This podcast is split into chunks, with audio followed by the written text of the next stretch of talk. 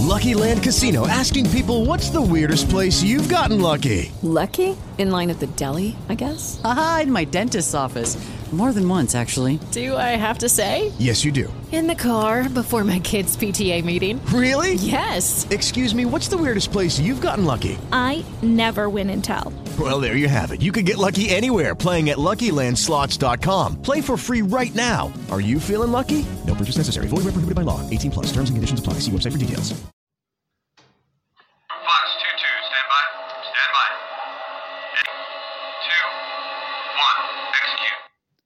Project U Podcast, episodio 43. Bene. Questo è qualcosa che ho imparato da un mio diretto subordinato, uno dei ragazzi che lavorava per me, che è diventato uno dei miei migliori amici.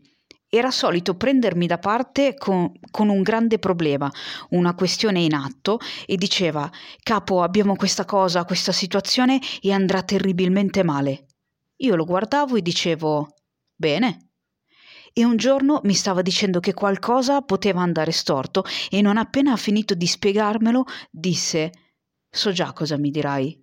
Gli ho chiesto cosa dirò e disse Dirai bene? Aggiungendo È quello che dici sempre. Quando qualcosa va storto o è brutto, mi guardi e dici semplicemente Bene. Dissi Beh, è così perché è come opero. Così gli ho spiegato che quando le cose stanno andando male c'è del bene da trarne. Missione cancellata? Bene, ci possiamo focalizzare sulla prossima. Non abbiamo avuto l'attrezzatura che volevamo? Bene, faremo in modo più semplice. Nessuna promozione? Bene, c'è del tempo per migliorare. Non abbiamo ricevuto investimenti? Bene, siamo proprietari della maggior parte della compagnia. Non hai avuto il lavoro che volevi? Bene, fai più esperienza e migliora il curriculum. Ti sei infortunato? Bene, una pausa dall'allenamento. Sei stato messo KO? Meglio quando succede in allenamento che nella vita reale. Siamo stati battuti? Bene, lezione appresa. Problemi inaspettati? Bene, troveremo delle soluzioni. È così. Quando le cose vanno male, non disperarti, non essere frustrato. No. Guarda il problema dicendo bene. Ora, non intendo dire qualcosa di banale, eh, non voglio essere scambiato per mister sorriso positivo. Quel tipo di persona ignora la verità.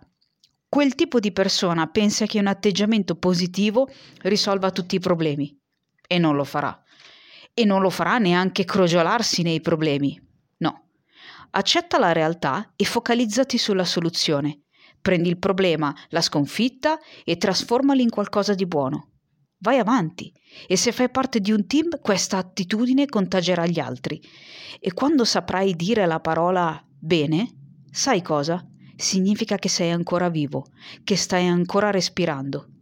E se stai ancora respirando, significa che puoi ancora combattere.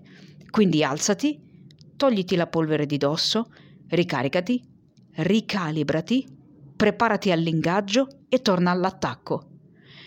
Questa è la traduzione di un estratto eh, di uno degli episodi del podcast di Gioco Willink. È abbastanza famoso tra chi eh, conosce e segue Gioco eh, perché è la traduzione dell'estratto Good. Eh, ne ha fatto delle magliette, è un po' come dire il suo mantra. E Oggi voglio dedicare l'episodio eh, a, questo, eh, a questa traduzione perché credo sia davvero ricca di spunti e credo che sia un'attitudine eh, da abbracciare in qualsiasi ambito nella, della vita. Il punto è che i problemi ci, sarà, ci, sono e ci saranno sempre. Sicuramente ne ho parlato anche nel, negli episodi precedenti del podcast, ma che cosa possiamo fare di fronte a un problema? Possiamo scegliere quale atteggiamento possiamo avere.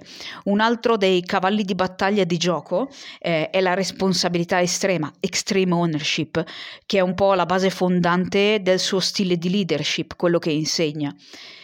La responsabilità estrema significa prendersi la responsabilità eh, anche delle proprie reazioni, delle proprie azioni e delle proprie reazioni, quindi del proprio atteggiamento di fronte ai problemi. Partiamo da anche quando le cose vanno male c'è del bene da trarre da questa situazione, perché è così. Come detto, i problemi ci sono, i problemi continueranno ad esserci. Eh, accettare il cambiamento, accettare le difficoltà è parte integrante eh, della nostra responsabilità, di quello che possiamo fare per avere una qualità della vita migliore. Quindi quando succede qualcosa, la prima cosa che possiamo fare è distaccarci dalla nostra reazione emotiva, perché anche questa ci sarà. Succede un problema, sicuramente cominciamo a sentire un po' di frustrazione, eh, puoi cominciare a sentire della rabbia, puoi cominciare a sentire della tristezza, insomma, puoi sentire eh, diverse emozioni e ci sta. Allora ti fermi, respiri, ti distacchi un po' dalla situazione e cerchi di tornare, di far tornare online la tua corteccia prefrontale. Quindi cerchiamo di abbassare il volume dell'amigdala, quindi il volume della nostra reazione istintiva e torniamo a ragionare. In che modo torniamo a ragionare? Accetto quello che sento, cerco di capire in che modo quello che sento può orientarmi nelle scelte, ma quello che sento non è quello che mi farà decidere.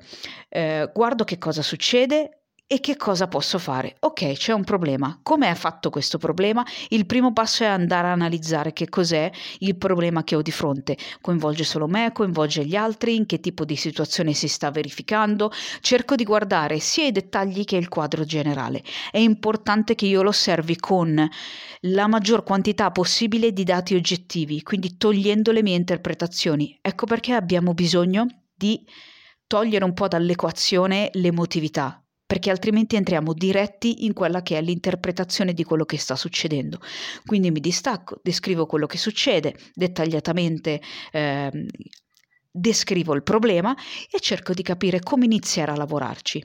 Se si tratta di un conflitto, magari sono in conflitto con un'altra persona, posso ricorrere eh, anche alle posizioni percettive, quindi mi sposto, mi metto nei panni dell'altro, poi mi sposto da una posizione esterna, posso anche fare una sorta di volo dall'alto e guardare quello che sta succedendo. Anche qui descrivo la situazione nel modo più oggettivo possibile. Quindi non dico che Tizio mi ha detto che perché intendeva quest'altra cosa. No, riporto i dati oggettivi. Io ho detto questo, l'altra persona mi ha risposto così, io ho fatto questo. Se poi lo osservo da una terza posizione o dall'alto, dico il soggetto A ha fatto questo, questo e quest'altro, il soggetto B ha fatto questo, questo e quest'altro, in questo contesto una descrizione, una descrizione che anche un'altra persona che non è lì è in grado di immaginarsi, è in grado di vedere come fosse una fotografia o un filmino, insomma. Quindi c'è un problema? Bene, vediamo come possiamo risolverlo. Ehm, tolgo, come detto, le emozioni, ma non perché vogliamo vivere senza emozioni, semplicemente perché l'emozione all'interno di questa equazione ci porterà certamente a un risultato eh, sballato. È l'atteggiamento che ho bisogno di cambiare.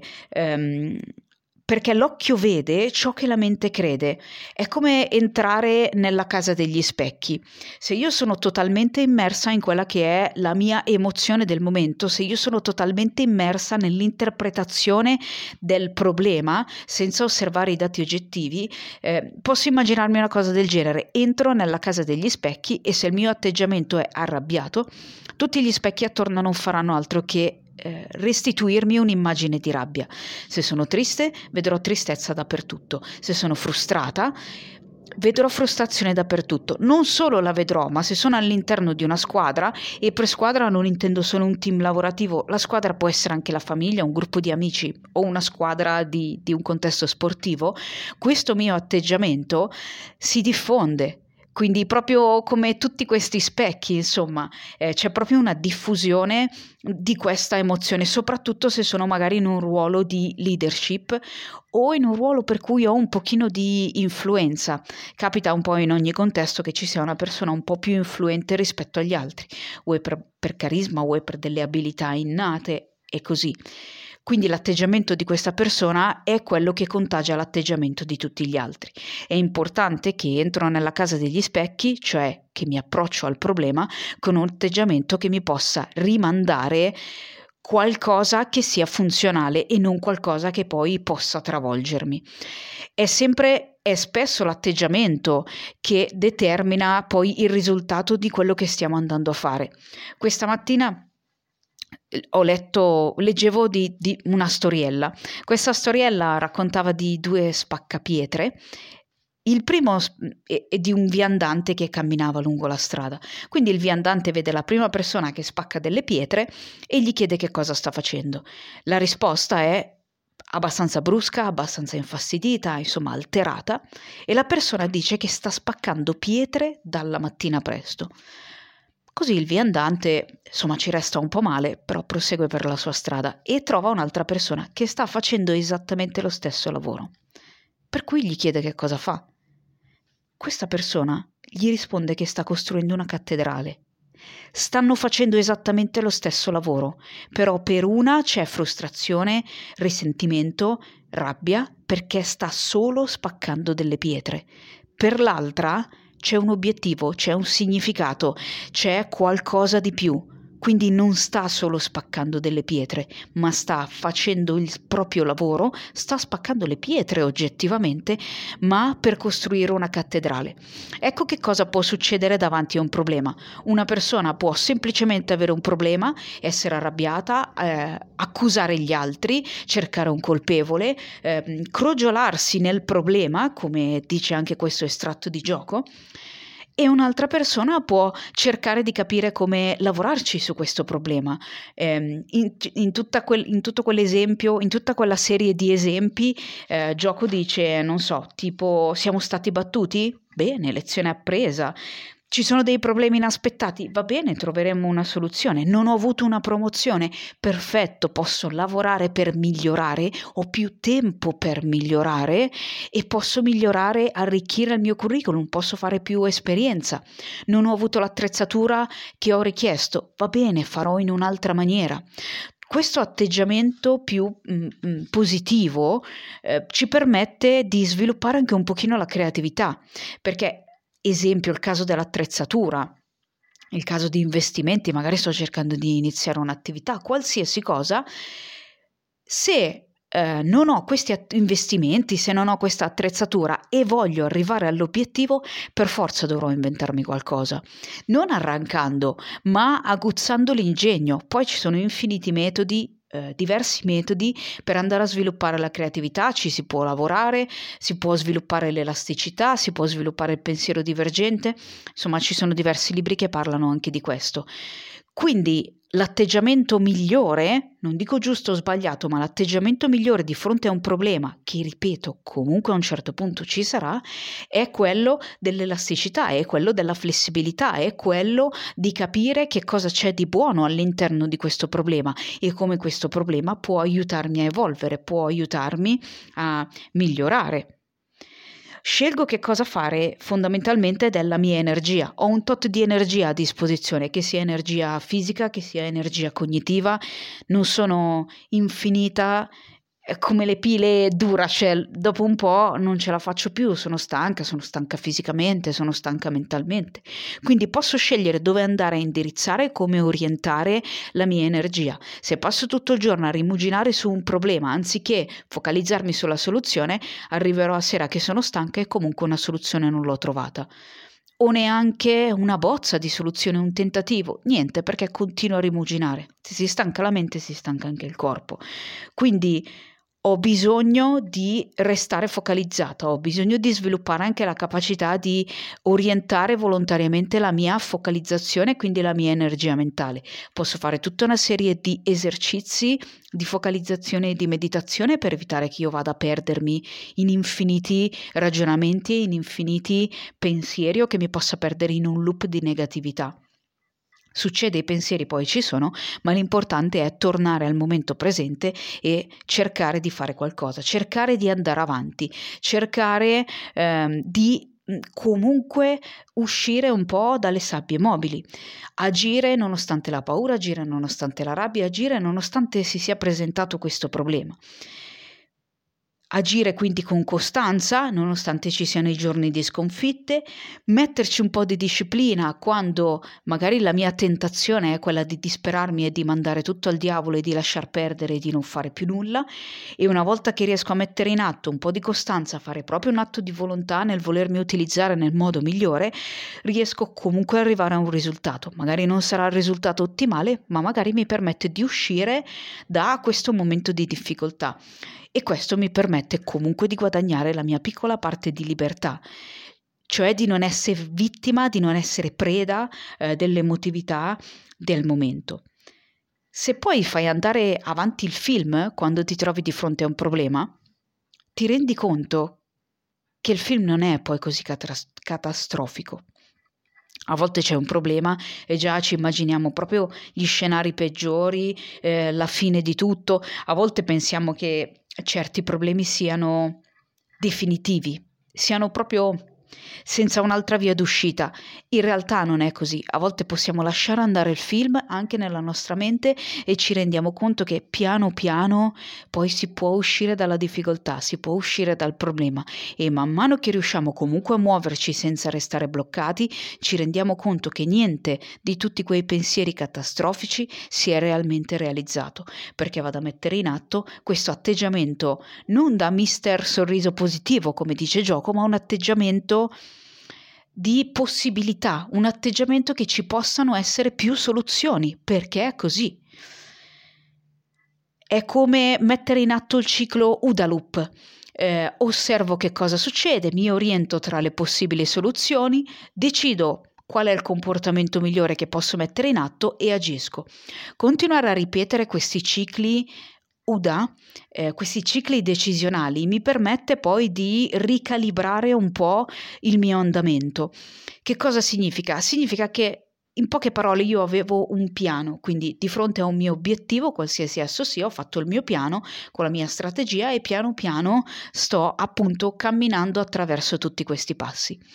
Si presenta un problema, se riesco a distaccarmi dalle emozioni, se riesco a cominciare a osservare, se riesco a mettere in atto un po' di creatività, se riesco a mettere in atto un po' di flessibilità, comincio a utilizzare questi cicli decisionali UDA lungo tutto il mio percorso. Quindi il problema può essere, come dire, un innesco di un nuovo atteggiamento e di una nuova strategia, di una nuova tecnica che posso mettere in atto. C'è stato un problema, quindi magari tutto quello che avevo pianificato è andato a gambe all'aria, allora cosa faccio?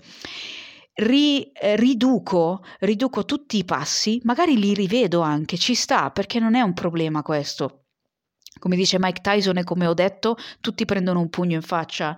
Ehm, qualsiasi piano, ora non ricordo bene la frase, tutti hanno un piano finché non prendono un pugno in faccia, ecco com'era. Quindi è andata così, avevi il tuo piano e hai preso un pugno in faccia. Ora cosa faccio? Utilizzo questi cicli decisionali UDA, tanti piccoli cicli, alla fine dei quali io faccio una sorta di valutazione di quello che sto facendo e dei risultati che sto ottenendo, in modo tale che posso magari anticipare il problema che potrebbe esserci e quindi migliorarmi e quindi rivedere la strategia, rivedere quello che sto facendo, capire quanto effettivamente sono vicino o lontano dal problema e migliorare il mio modo di avvicinarmi all'obiettivo. Se devo arrivare da qui, eh, devo fare, non lo so, 300.000 km, è meglio che io controlli, eh, non so, ogni 20 km piuttosto che ogni 300 km, perché se controllo ogni 20 km faccio in tempo a migliorare, perché un conto è sbagliare la strada a 20 km e magari raddrizzarmi lungo il percorso e comunque arrivare alla mia destinazione, un conto è sbagliare la strada dopo 200, 300, 400 km diventa un problema poi, perché poi subentrano tutta una serie di altre dinamiche, quindi magari ti dici che ormai non puoi più tornare indietro, eh, ormai ti sei magari identificato in quello che stai facendo, quindi diventa ancora più difficile. Allora ha un senso anche la frase che per mangiare un elefante lo si mangia un boccone alla volta. Controllo questo boccone, ma non faccio un boccone molto grande. Piano piano cerco di, di capire a che punto sono e mi raddrizzo un pochino. Cerco di avere questo atteggiamento che eh, ci, ci suggerisce Gioco Willink questo doppio atteggiamento, direi, un atteggiamento di responsabilità estrema, quindi cerco di capire che cosa è nella mia responsabilità, come posso fare per essere parte de soluzione, della soluzione e per non aumentare i problemi. Eh, nel momento in cui faccio un errore, effettivamente mi prendo la mia responsabilità. Se c'è un problema più grande che coinvolge il team, cerco di capire quale parte è mia responsabilità e lo dico, ok, questa parte è mia responsabilità, possiamo sistemarci, posso fare questo, ci saranno delle conseguenze, probabilmente pago le conseguenze, va bene, non so, come diceva gioco nell'elenco, ti sei infortunato? Ok, la parte positiva è che posso riposarmi un po', prendere una pausa dall'allenamento. Non c'è comunque una conseguenza, magari la conseguenza può essere che non vado a fare una gara per cui mi stavo preparando.